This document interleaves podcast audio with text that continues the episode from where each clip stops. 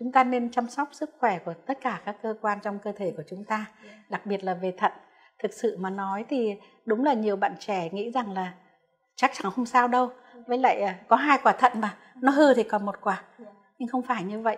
Nó sẽ hư dần đều và hơn nữa cái quan trọng là một khi mà hư trên 50% cái chức năng của thận, nó mới biểu hiện ra bên ngoài. Cho nên một bạn nào đó mà thấy mình bắt đầu có dấu hiệu của bệnh thận, có nghĩa là trên 50% cái thận của chúng ta, các cái đơn vị thận đó đã bị hư rồi. Thế thì để phòng tránh bệnh thận, chúng ta sẽ phải làm gì? Đầu tiên, chúng ta sẽ phải có một cái lối sống lành mạnh. Có nghĩa là năng động, không nên cứ ù lì ngồi một chỗ. Tập thể dục thì có rất là nhiều cách. Và cũng, thậm chí là có khi là đang bệnh, vẫn có thể có những cái động tác thể dục phù hợp. Những cái động tác nhẹ, ví dụ như là ở chúng ta có thể quét nhà, làm việc nhà. Chúng ta đi lên cầu thang một hai tầng thôi thì những cái bệnh kể cả những cái bệnh nặng bệnh tim mạch hay là bệnh thận hoặc các bệnh khác chúng ta đều có thể làm được. Hơn nữa là khi mà ta quét nhà thì tự nhiên ta có cái cảm giác vui yeah. là mình đã cống hiến một việc gì đó cho gia đình. Yeah. một cái mức độ trung bình tức là vận động nhiều hơn thì chúng ta sẽ khi mà vận động chúng ta sẽ có cái cảm giác là nó hơi phải cố gắng sức hơn một chút xíu. Ví dụ như là lau nhà lau nhà thì nặng hơn là quét nhà. Hoặc là chúng ta sẽ làm việc vườn hoặc làm việc ruộng làm được nhiều việc lắm bạn. Ừ. hoặc là chúng ta đi bộ đi bộ nhanh đó. Thế còn những cái việc mà nặng hơn thì những chúng ta có thể làm được. Ví dụ như là chơi thể thao. Thế tuy nhiên thì tùy từng mức độ mà suy thận hoặc là suy các cơ quan các bác sĩ sẽ có hướng dẫn ừ. ở cái mức độ. Nói tóm lại là ai cũng có thể là có cái vận động được.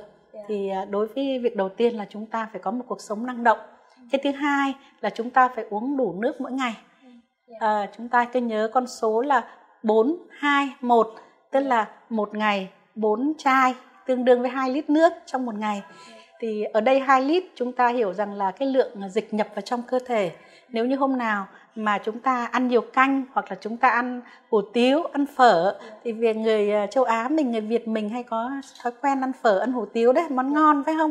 Thì chúng ta sẽ bớt cái lượng nước uống đi à, tổng cái lượng nước trong ngày là gồm có canh này phở hủ tiếu hay cháo. Nước uống là 2 lít chúng ta nhớ điều đó. Hôm nào mà trời nắng quá thì chúng ta có thể uống nhiều hơn để cho đảm bảo cái lượng nước. Cái thứ ba là chúng ta phải lưu ý là tránh xa rượu bia và thuốc lá. Rượu bia thực ra mà nói thì cũng được phép chứ không phải là hoàn toàn kiêng cữ 100%.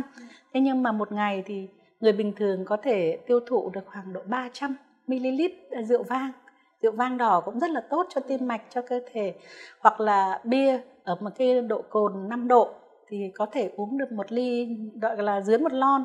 Thế nhưng mà cái quan trọng là À, các bạn khi mà ngồi với nhau rồi thì phải ít khi nào là tôi uống hết cái khẩu phần ngày hôm nay rồi tôi không uống nữa đâu à, cố gắng là đừng có a dua theo mọi người và mọi người cũng đừng có ép nhau phải uống bia uống rượu nhiều. Ừ. như thế là không nên.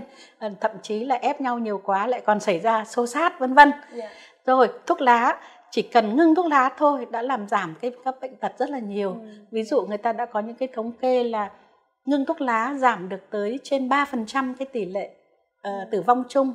Rồi uh, hơn 4% các cái uh, gọi là các bệnh lý về tai biến đấy và đặc biệt nhồi máu cơ tim có thể giảm được tới 7% nếu như mà ngưng thuốc lá. Tức là chỉ cần ngưng thuốc lá thôi đã giảm được cái tỷ lệ mà tử vong chung hoặc là các cái biến cố chung rất là nhiều rồi. Rồi bỏ rượu rồi không hút thuốc lá. Gì nữa nếu như mà chúng ta mà có bệnh tăng huyết áp chúng ta phải lưu ý là đi khám thường xuyên và điều trị. Thì phải làm sao cho huyết áp uh, trung bình là dưới 140 trên 90 yeah còn nếu như chúng ta có đái tháo đường thì cũng phải điều trị theo toa của bác sĩ bởi vì hai cái nguyên nhân lớn nhất dẫn tới bệnh thận mãn tính đó là tăng huyết áp và đái tháo đường.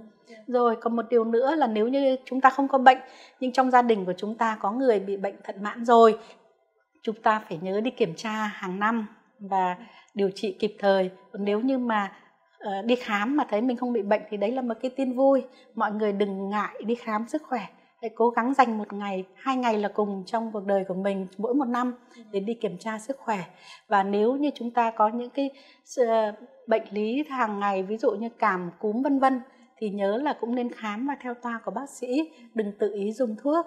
Thì đấy là những cái mà chúng ta có thể phòng ngừa được bệnh thận mãn tính.